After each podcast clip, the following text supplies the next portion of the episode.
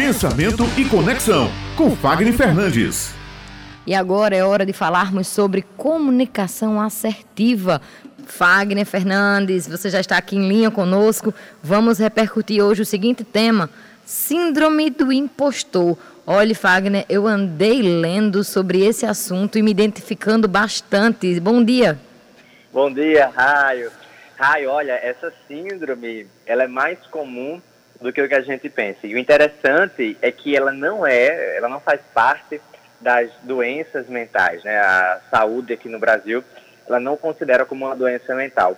E ela foi descoberta cerca dos anos 70, em meados dos anos 70, quando as pessoas começaram a sentir aquela ideia ilusória de inferioridade. É assim que começa a síndrome do impostor. Sabe, aquela sensação que do nada que você faz é bom, aquilo que você está fazendo não é suficiente, você não consegue dar uma resposta positiva para aquilo que você faz. E aí, isso é muito comum acontecer em duas grandes situações. Uma é a disposição e a outra de desafio.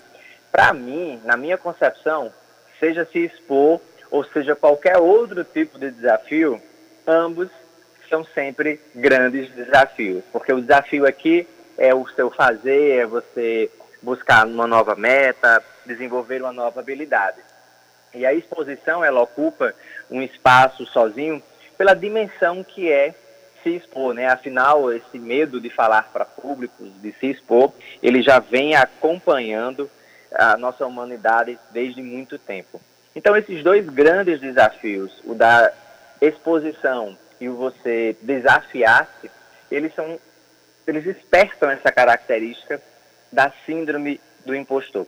Agora, percebam aí os sintomas.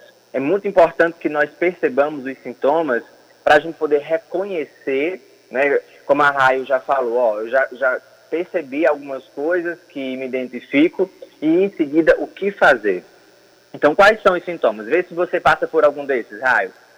Falta de merecimento, não consegue reconhecer e nem receber elogios, não se sente merecedor daquilo que você tem como resultado, você tem muito medo de errar, de fracassar, de decepcionar a si e aos outros, vive no mundo da comparação. Tudo que os outros fazem é sempre melhor do que eu faço. Os outros canais, as outras pessoas, as outras emissoras são melhores do que a minha. O medo de ser desmascarado, ou seja, de que as pessoas vão descobrir algo sobre você e dizer que tudo que você tem, tudo que você tornou, não passa de sorte. E além do mais, você vive refém de aprovação, ou seja, é uma pessoa carente de validação. E aí, quais são as consequências dessa síndrome, gente? Paralisia, você fica paralisado mediante os seus próprios desafios, você se sente fadigado e a fadiga leva você ao cansaço, à estagnação e resulta em procrastinação. É uma pessoa sempre muito cheia de coisa para fazer, com um nível de execução muito baixa.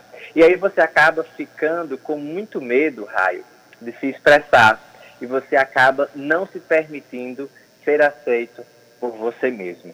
Bom, mas para dar um jeito em tudo isso, nós precisamos entender também o que fazer para que nós possamos sair dessa síndrome. Nós precisamos reavaliar ou realinhar a nossa personalidade, entender quem nós somos e quais são os nossos valores, reativar a nossa mentalidade criativa, reajustar os nossos valores e princípios para que nós possamos alterar a nossa autopercepção.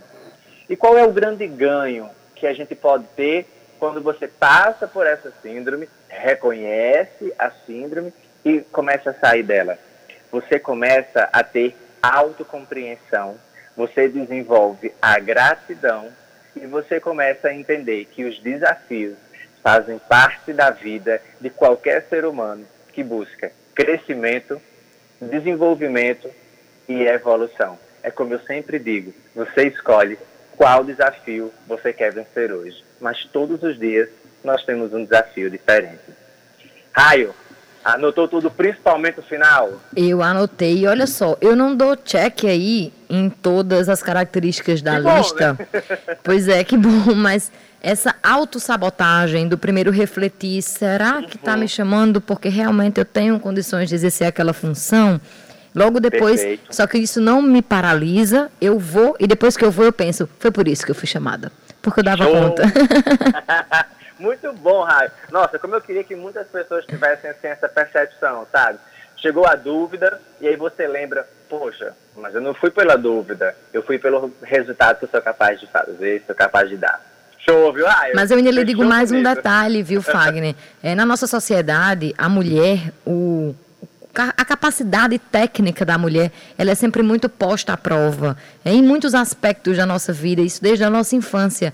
Então essa autossabotagem acaba sendo muito comum quando a gente chega numa roda de amigas, assim, que começa a conversar, a gente percebe como é comum a uma parcela ali das mulheres, justamente porque a gente aprendeu a se sabotar, a se boicotar para evitar passar por situações constrangedoras, sabe? Mas aí a importância disso, a importância do não se deixar paralisar, né, amigo? De, mas mesmo com medo eu vou, mesmo talvez é, insegura eu vou e quando a gente vai a gente descobre que a gente é capaz, que a gente é bom e que a gente dá conta de fazer, mesmo que erre. Tem problema não, o erro é só um passo para vir o um acerto.